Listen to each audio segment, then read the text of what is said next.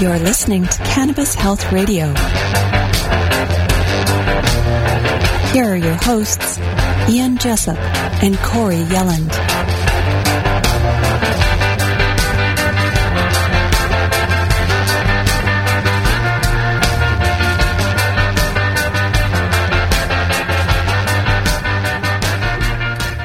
Welcome to another episode of Cannabis Health Radio. I'm Ian Jessup. And I'm Corey Yelland. Our guest today is recognized as a leading authority on the therapeutic uses of cannabis and has authored or co authored dozens of papers in a wide variety of scientific subjects. Uh, he's been on this program before. Matter of fact, uh, he was the eighth interview we did. We welcome back Dr. Bob Melamede. Bob, thanks for doing this. Howdy, my pleasure. Thank you for doing this. Bob, when you travel the world speaking at various conferences and talking to people, are you noticing that people are having a greater understanding of the medical benefits of cannabis than, say, five or ten years ago? What's so amazing is the people, and especially depending on where you are, have amazing knowledge at this point. I just got back recently from the Balkans, where I was in Croatia and Serbia and Macedonia and uh, Slovenia I think the bulk of the people in those countries understand and know that cannabis is helpful and that, well, let me, let me restate that, that the oil is helpful and cures cancer, among other things. But most of those people still think that marijuana is the devil's weed. So you have this funny kind of absurdity occurring. Uh, whereas in, and, but uh, the doctors, depending on the country, are much more open to learning. Especially, I found that to be true in Serbia, where even though everything is illegal in Serbia, the doctors actually help patients, uh, you know, with oil in the hospitals. You bring it, and they, you know, know you're using it, et cetera, et cetera. So there's there's a lot of paradoxical and uh, confusing and inconsistent things around the world. But I would say that the people around the world have exploded now with their awareness. And what we're seeing is the expected lag from the blips that constitute the government and the regulatory agencies, the so, idiots of the world. The idiots of the world. So yeah. The, the, people are well ahead of the politicians and the medical authorities. Way, way, way ahead. But again, depending on the country, you know, uh, there are places, for example, I'm doing work in Suriname, and I think that in a fairly short period of time, uh, we're going to see quite a revolution in there and a few other countries because of uh, what the people are now seeing in terms of, you know, the, the, the problem is doctors and scientists, they don't talk with patients. They talk with cells and tissue culture, you know, and, and rats, mice.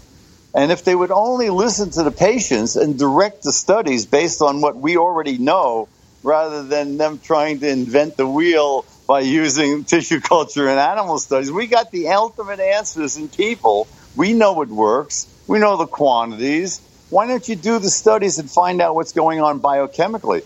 For example, find out whether I'm right or whether they're right about their view of the scientific world and how cannabis works.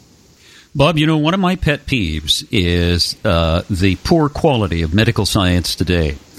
And Dr. Marcia Angell she's the former editor of the New England Journal of Medicine, said this in January of 2009.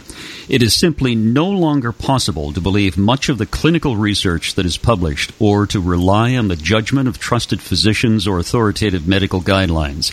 I take no pleasure in this conclusion, which I have reached slowly and reluctantly over my two decades as an editor of the New England Journal of Medicine. There's also another quote here from Richard Horton, uh, April 15th in uh, 2015. He was the editor of The Lancet. He said, The case against science is straightforward. Much of the scientific literature, perhaps half, may simply be untrue.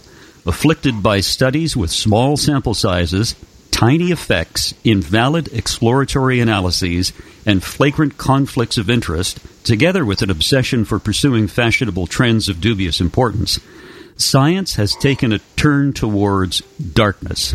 And the reason I bring that up is because. Could you send me both of those? I would really love to have those and post those and have fun with them. yeah, there's a matter of fact. Uh, there's also another quote from uh, Marcia Angell says, "Consider the clinical trials by which drugs are tested in human subjects." Before a new drug can enter the market, its manufacturer must sponsor clinical trials to show the Food and Drug Administration that the drug is safe and effective, usually as compared with a placebo or dummy pill. The results of all these are submitted to the FDA, and if one or two trials are positive, that is, they show effectiveness without serious risk, the drug is usually approved even if all other trials are negative. And the reason I have this issue as one of my pet peeves was the story that came out a couple of weeks ago, which said a study, it quoted a study, said that cannabis gets 93% of people off opioids. Now, I, I agree with that. I totally agree with it. But here's my complaint it wasn't a study, it was a questionnaire. A questionnaire, to me, is not science. What's your view of science today? I, I, do agree with those things, absolutely, and that has that's the tragedy of what has become, or science has become. It's a money generating machine for the survival of the scientists who buy into the perspectives that have become the established dogma. Well, that intrinsically means you're cutting out innovation. So once in a while, you have innovative scientists and they make breakthrough discoveries, and then everybody else piles onto that. So what I'm saying is the bulk of the scientists are really, you know, followers, not innovators and, and creative leaders. And that's the problem that I have because what I believe that I have accomplished is a very revolutionary view of biology that's based on a very revolutionary science called far from equilibrium thermodynamics, for which Ilya Prigogine got a Nobel Prize. And the way his science revolutionized physics by applying it to biology, it revolutionizes our understanding of biology. And what it shows, from my perspective, is that the basis of the pharmaceutical industry is founded on non scientific principles. Because, for example, let's look at these clinical trials. Why the first thing they have to do is a toxicology study. And that's because there's no history of that molecule. We don't have to do a toxicology study with marijuana because it's been used for 10,000 years. And we know mm-hmm. all the ways it's been used. There's nothing that people, modern day scientists, have suggested in terms of a use that hasn't already been done. But what they've done is they've trapped it into a system of regulation and control by closed minded, narrow minded Nazis who want to own things so that they can basically be oppressors and suck out of the population more. And that's what we see happening everywhere in the world. But thankfully, because of computers and the net, and because people are speaking out and sharing knowledge and experiences, we now have a revolution in consciousness occurring at the level of the people. And the only way anything works scientifically, according to the version of science that I understand, is from the bottom up, not from the top down.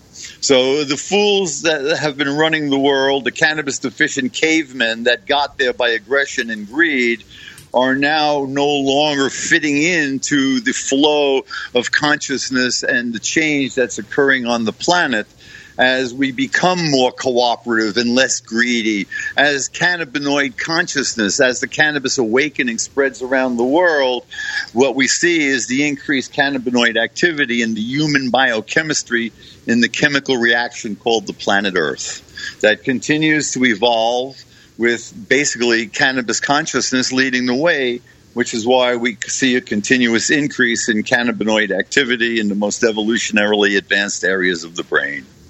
Bob, earlier in uh, at the beginning, you mentioned uh, BLPs. Can you explain to people what you mean when you say BLP versus FLP? Yeah, BLP stands for backward looking people, and FLP stands for forward looking people. And cannabis endowment uh, determines which class you fall into. If you make enough. Ca- if you're above average in cannabinoid activity, then you're basically have the likelihood of being a forward-looking person. Whereas if you make less than the average, then that's what I would call a backward-looking person. Or blip. And sadly, because our endocannabinoid system regulates everything in our body from conception until death, what it basically is doing through the layers of molecular organization that constitutes life is it reduces stress. So if you don't make enough, you have stress. And wh- what causes stress? Change. Any change, good or bad.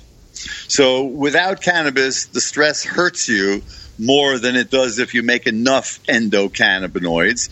And that, that shades everything that you see because you become a negative person. Your default position is negative, negative. because you're afraid that the change is going to somehow take from you or harm from you. And you're trying to make everything static so you don't have any change because then you feel safe.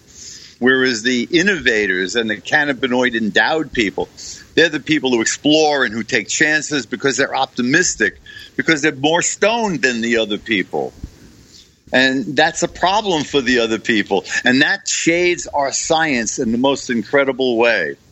Because, for example, I just posted this on the net so followers and friends can, can see this type of interpretation. But, you know, what we have happening in so many of these studies where they always fall back to what about the children, you know? And they say that oh, we can see an effect on the you know the brains. Uh, we don't want the brains to change. Well, guess what? If the brains didn't change, you'd still be a monkey. You know, so since cannabis increased activity is characteristic of evolution, we should expect changes, and those changes are the ones induced by cannabis. But furthermore, all of these studies are totally not controlled. So all of these, you know, the, the, these paranoid scientists who say, "What about the children?" They don't have enough uh, scientific acumen to look at the very studies that they're using to support their retarded positions, and that's because when you have something that regulates everything in everyone's body, everyone has imbalances. So you take 10 people and they're suffering from 10 different things and you give them cannabis and you've cured 10 different people of 10 different things and then you take away the cannabis and some of them couldn't sleep. So now they can't sleep some of them were irritable and now they're irritable again. Some of them were in pain so now they're in pain again. So the fucking assholes look at that and say oh look they were addicted. What morons? It's the opposite. They had the nutrition the elements that their body needed and they were able to reverse the pain and the suffering that they were experiencing, unique for their biochemistry, and you took it away and, and you call it addiction? Uh, this is just total idiocy. Bob, I was watching a video of yours a couple of years ago in which you said that you have been taking cannabis, I believe, since you were 16. Yes. And you start your day off with 100 millig- milligrams of oil, and you don't get high, but you become high. Explain that. Well, right now, for example, I've had you know a significant amount of cannabis, both uh, THC extract, at least 100 milligrams, I would say, and uh, CBD also in those ranges, plus what I spread all over my legs and feet where I have neurological issues, you know? So what happens is this. Again, change is stress, right? So when we're in our normal level of highness, whatever that is for an individual, because everybody's high to some extent. Remember, if you're a forward looking person, you're higher naturally than a backward looking person, which is why you're optimistic and deal with stress. Okay? So when you are getting stoned, for example, the first time, the change in consciousness is not something you're familiar with and not something you know how to interact with. So you interact with it on a fairly unsophisticated level and you and you, you know, have fun with its effects, be it lack of memory or time dilation or enhanced sensitivity, sex, love, you know, all of the positive things that open-minded people love about using cannabis when you use it regularly, that becomes normal and you change your way of thinking. You become more like future man. Because you've opened your mind up. And life really should be a continuous process of opening up and embracing more because that means you're able to sustain yourself. Because in order for life to exist, you have to take more negative entropy, more information out of the surroundings, and you've got to incorporate that into sustaining your complexity. That's what this physics tells me as I apply his physics to biology, you know, Prigogine's physics to biology. So, uh, when you are stoned all the time, your frame of reference changes and it becomes normal. So, even when I'm not stoned now, I never would return to various stages of my past mental unfolding, as I would call it. And uh, basically, what we see hap- has happened from an evolutionary perspective is man and the evolving brain, which is in man at the it's the high point. What we see is this increase in cannabis activity. So if we're always getting more stoned, the cannabis receptor is always turned on. You know, it doesn't turn off completely. The only way you can turn it off completely is with a, a uh, inverse agonist something because cannabis has a base level of activity without anything being any cannabinoids activating that receptor. And cannabinoids then bring you above that baseline. But there are drugs that will literally turn off that receptor. And of course, that's what the would have been a favorite approach by the Nazi fascist minded fools. So they developed a drug at Sanofi Research called Rimonabant, which was a CB1 specific inhibitor. And years ago at a conference, I said to people, I said, why would anybody in their right mind want to use this drug? Well, it was not approved in the United States, but it was approved in Europe, and it went on market for two years before it was taken off because people were killing themselves. It's not good to turn off your CB1 receptor, and anybody with a brain who looked at the science that was available at that time would have known it because CB1 knockout mice, mice who are the ideal for that our governments want, they can't get high at all because they don't have the receptor. They die prematurely, and they're so nervous and uptight that they just sit and shiver you know, they're extreme blips. And that's what our government wants us to be by their prohibition, these idiots. Bob, in your view, is the reason behind the major health problems that people are experiencing today a lack of cannabis within their system? Well, there's two sides to the story.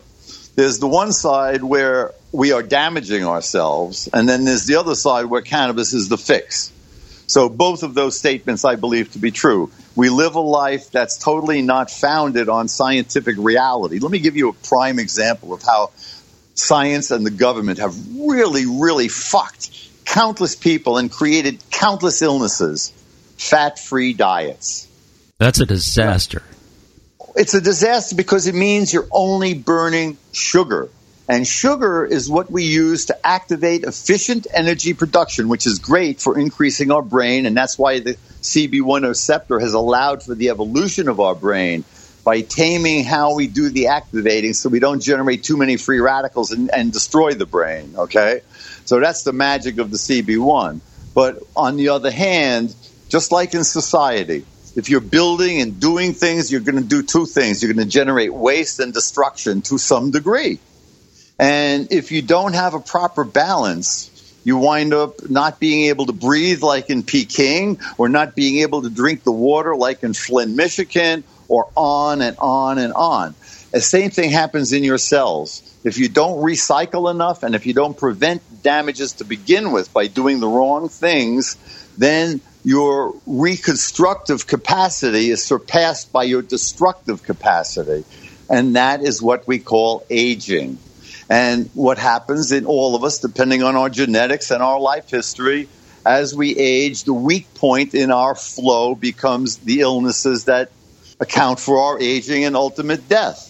Well, what I'm suggesting is that the more we are aware of how uh, life works, and the more we process what comes into us as biochemical systems, and what comes into us can only exist in two forms. It's either the energy that comes in, which comes in through our nervous system, which is totally regulated by cannabinoids, or it comes in through our immune system in the form of the molecules that enter us, which is totally regulated by cannabinoids. So, you know, if you, no matter where you look, we could start at hunger. We could go down to the esophagus and you see esophageal cancer. You see things like, uh, GERDs because the valve isn't closing properly. We have ulcers and stomach cancer. We have Crohn's disease. We have irritable bowel. We have bowel cancer. So you go right down the tube there and you can see a whole lot of the problems. And then we, of course, have our kidney and liver cancer.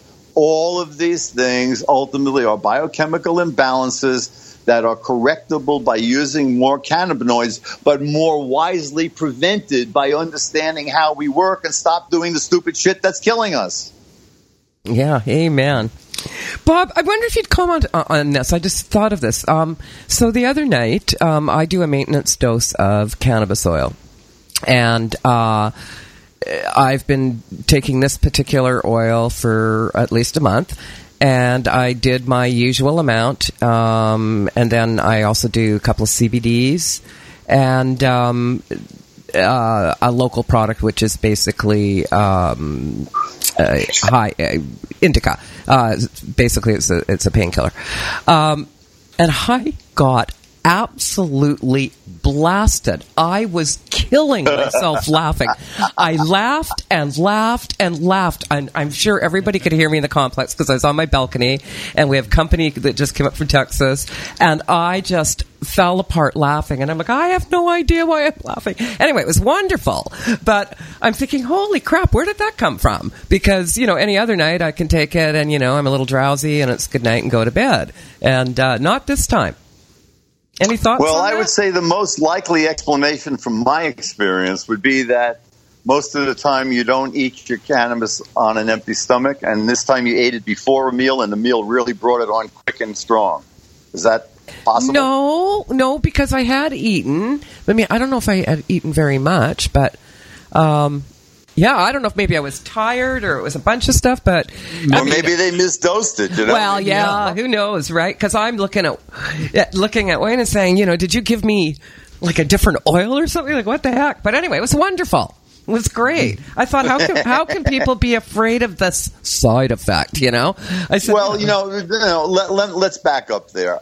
I, who love cannabis and have used psychedelics for many, many, many decades I don't like, and nobody likes, I think, when you take too much. And whatever that is for you, there is a too much because when you, for example, I made the mistake of eating a whole load when I hadn't been eating a whole load regularly, and I ate whatever it was was way, way too much. Mm-hmm. I was on fire. I was going to a concert with Jackie up in, in Colorado back in the day, right? And I was so uncomfortable. I cannot tell you. You know, I just wanted to keep it together and not die right yeah. because I was on fire and I was I couldn't move and I I couldn't even see the stage because I was mm. tripping my brains out. And after about an hour, I came down enough where I could see the stage and I enjoyed Crosby, Stills, and Nash. But uh, very, very much so, matter of fact, at that point.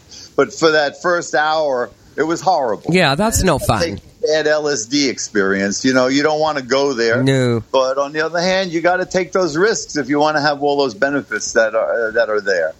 Well, that's an interesting point you make when you talk about risks, because most people don't want to take risks. They want to remain in their comfort zone, and their comfort zone is when you don't grow. You've got to get out of your well, comfort that's the zone. blips. That's right. Exactly. Bob, if you ended up with cancer, what sort of treatment would you opt for? Oh, there's no question in my mind what I would do. I, I, would probably start off with two grams of oil a day up my butt in the morning, and then another two in the evening, and I would, you know, continuously increase my oral dose. Uh, you know, if I had lung cancer, I'd probably vape and smoke, which I normally do almost none of. I find that when you smoke and vape, I think your brain acts like a what what we call in the in biology an affinity filter. You know, we have all of those CB1 receptors up there because it's the number one neurotransmitter in our brain.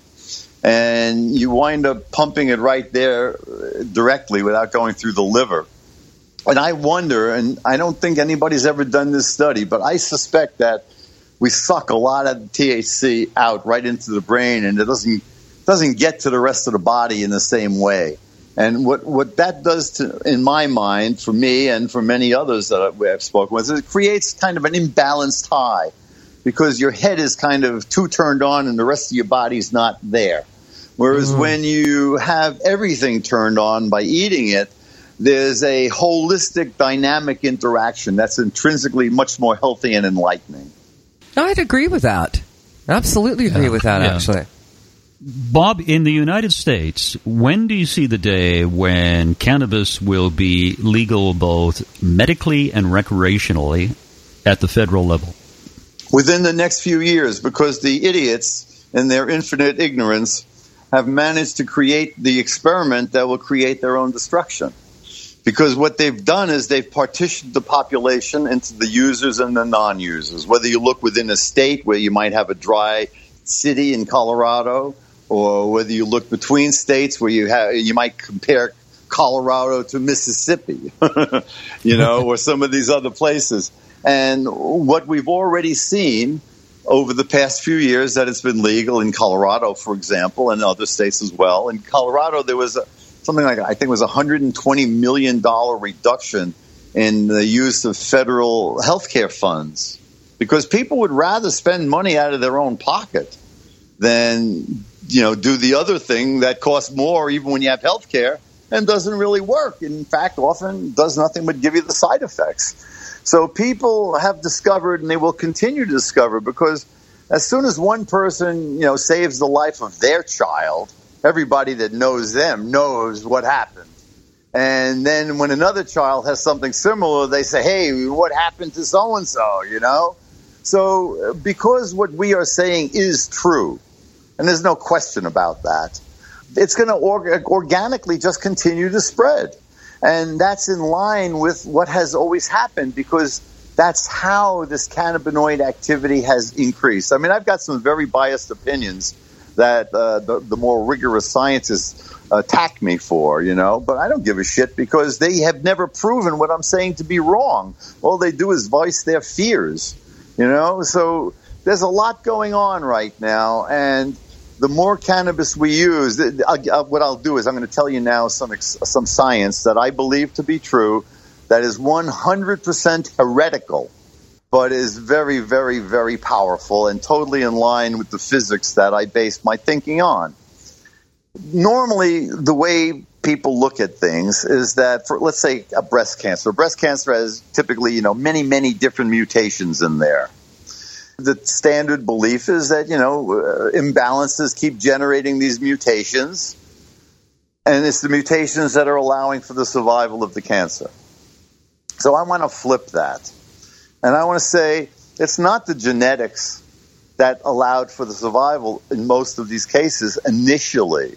What it was was one of the multiple metabolic states that a cell can exist in allowed that cell to survive when you came in with chemo, for example. And therefore, that cell was able to continue growing. And what it ultimately did as it divided was it wound up maintaining its metabolic profile, but because it was imbalanced, it wound up focusing change and mutations on the areas that were allowing survival.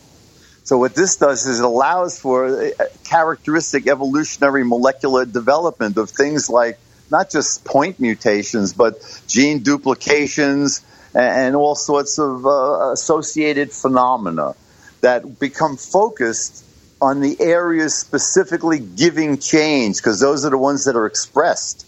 Whereas the genetic architecture of the cell hides the things that uh, were doing the opposite so what I'm basically saying is there's a different genetic architecture depending on whether you have a cell that is fat burning or sugar burning. And when cells are sugar burning, they're constructing things but also destroying things.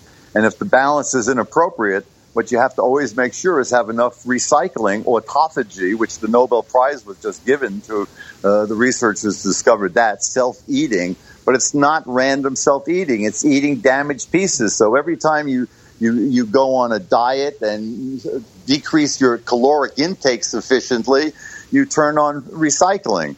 But that's what happens with the CB2 receptor. And that's what happens via CBD by turning off the CB1 receptor.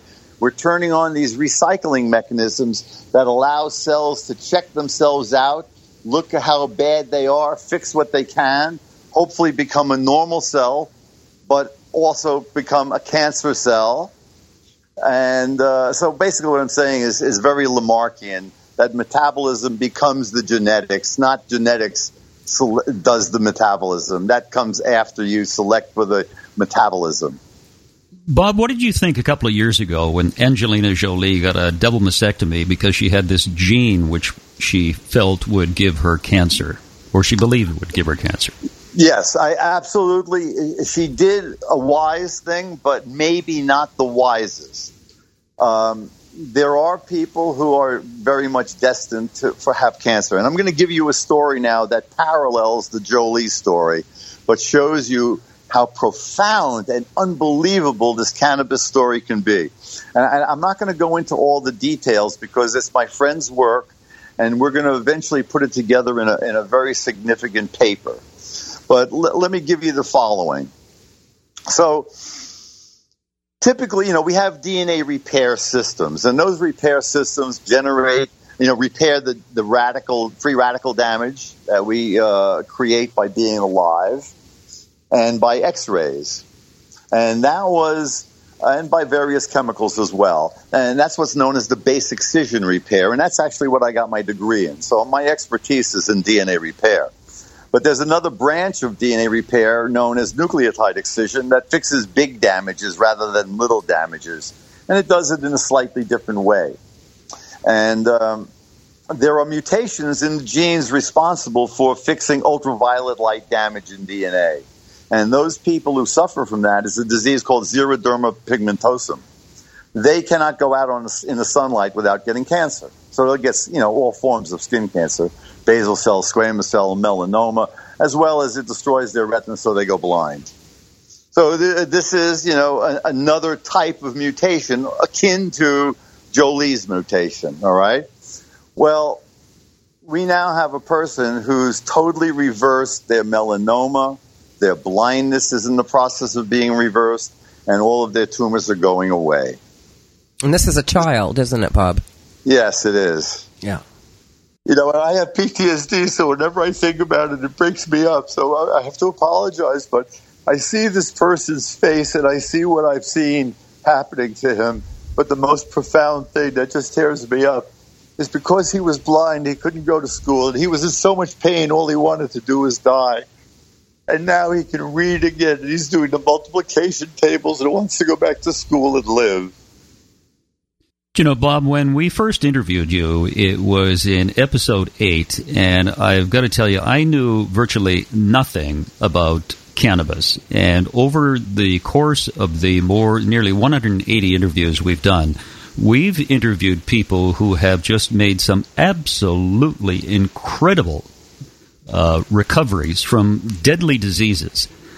And uh, it is remarkable what cannabis can do if people just do their own research, look into it, try it, get out of your comfort zone and try it and see what it does for you because we're all different. We all react to it differently. So find out what works for you give it a try, and people, I think, will make some remarkable changes in their health if they just do that. Do you agree? But now think of what you just absolutely, I agree. But think of what we've been talking about, and what you just said. Who are the people more likely to use it? It's the flips, yeah. not the blips. Yeah. And this goes back to the original statement that we we never finished answering: the epidemiological experiment that has been created by prohibition. So what we've seen is not only a decrease in the use of federal funds, but we see things like, for example, potheads in general are thinner. Well, why are they thinner if they all have the munchies? Because they're also turning on to some degree fat burning via the CB2. And therefore they're recycling their damaged body pieces, cellular pieces. All right. So that's one very, uh, very important component of, of how we need to look at these things. But I think what's really, really profound, and, and I, I believe this now more and more and more because it's the only way I can explain all of the things that we see that you know that we understand as normal cannabis outcomes, but the rest of the world looks like looks at and says they're miracles. You know, mm-hmm. that's right. I understand all of them because of my science gives an explanation for it. You know, this far the application of Prigogine's work to biology tells you that we are in a state of constant flux and change, and that if we balance the flow appropriately, we don't decline as rapidly. And it's that simple. You know, that's why it's an anti-aging drug. As you and I were discussing earlier, the benefits that you and I, who, you know, my, me in particular, I suffer from significant olfartitis but I have been able to apply my thinking and reverse so much of what would be otherwise. I feel that if I didn't do what I've done over the past, say, five to ten years, I would be, as you were describing other people of our of our age, you know, a crippled old man looking like your grandfather instead of feeling vital and healthy and happy. So there are amazing opportunities because cannabis, in my mind, and I can provide scientific validation for the basis of where I'm going to go, but not for the outcome because that's a logical extension of the basis.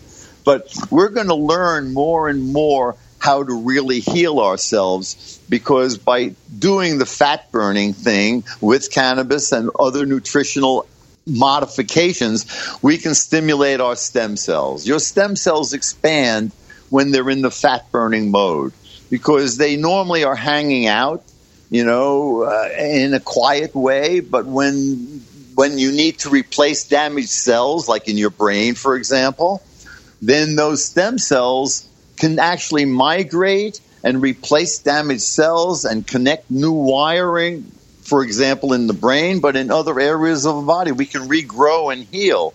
And the extent to which that happens now is largely done by accident.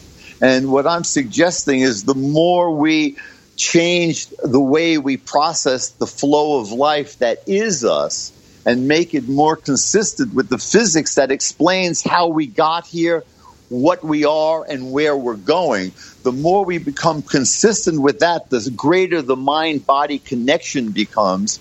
And that future man will be able to heal himself much better because we'll be able to not only take in cannabinoids, but we'll be able to utilize them through our mind body connection, through our consciousness, which is what accounts for some of these spectacular things that we see happening around the world. You know, vo- what I would call voodoo type phenomena that don't make scientific sense if you look at it in a conventional sense. But the more you loosen your brain up to understanding flow and the magic of what is in the universe, in which we're an, an, evolving little fart in the wind, and we think we have something, we are something. We're nothing, but part of the unfolding universe, and it has rules. And because we're too stupid to know those rules, we die at the ages that we die at, and with the illnesses that we uh, that we have. And as we undergo a far from equilibrium phase change, because we are now going to, we are in the process right now of selecting for flips, not blips. And that selection process will select for the metabolism of open-mindedness, etc. That will create epigenetic changes in our sperm and in our eggs that will carry on the psychological attitudes that allow for increased consciousness in society. And obviously, I'm totally fucking insane. No, no, it's always an education to uh, listen to you. It's great to talk to you, Bob. Thanks for your time. It was wonderful. My pleasure. Thank you so much, Bob. Peace and love. Peace and love back at ya. If you'd like to help us out here at Cannabis Health Radio, then go to our webpage and make a donation to allow us to continue bringing these interviews of people around the world. And wherever you are, thanks very much for listening. We'll be back again tomorrow. You've been listening to the Cannabis Health Radio podcast. Visit our website, cannabishealthradio.com, and follow us on Facebook and Twitter.